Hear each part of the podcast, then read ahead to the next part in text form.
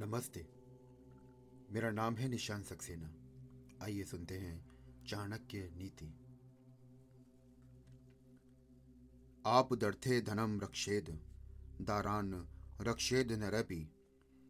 आत्मनान संततम रक्षेद दारैरपि धनैरपि अर्थात, किसी कष्ट अथवा आपत्ति काल से बचाव के लिए धन की रक्षा करनी चाहिए और धन खर्च करके भी स्त्रियों की रक्षा करनी चाहिए।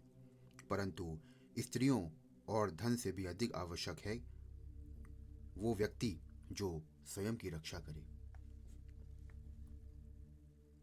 आचार्य चाणक्य कहते हैं, बुद्धिमान व्यक्ति को चाहिए कि वो आपत्ति अथवा बुरे दिन के लिए थोड़ा थोड़ा धन बचाकर उसकी रक्षा करे, अर्थात धन का संग्रह करे। समय पड़ने पर संचित धन से भी अधिक अपनी पत्नी की रक्षा करना आवश्यक है, क्योंकि जीवो संगनी है वो।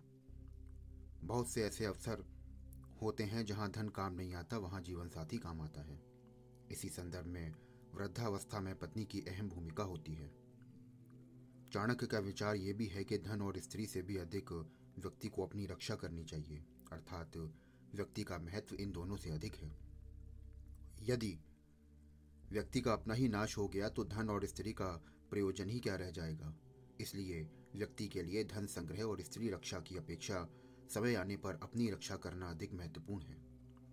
देखने में आया है, और उपनिषद के ऋषि भी कहते हैं कि कोई किसी से प्रेम नहीं करता, स्वयं स्वयं से ही प्रेम करते हैं। आत्मनस्तु कामाय सर्वम प्रिय भवती। ये था चाणक्य नीति का एक और भाग। हमसे जुड़े रहिए। हमारे चैनल को फॉलो करिए। धन्यवाद।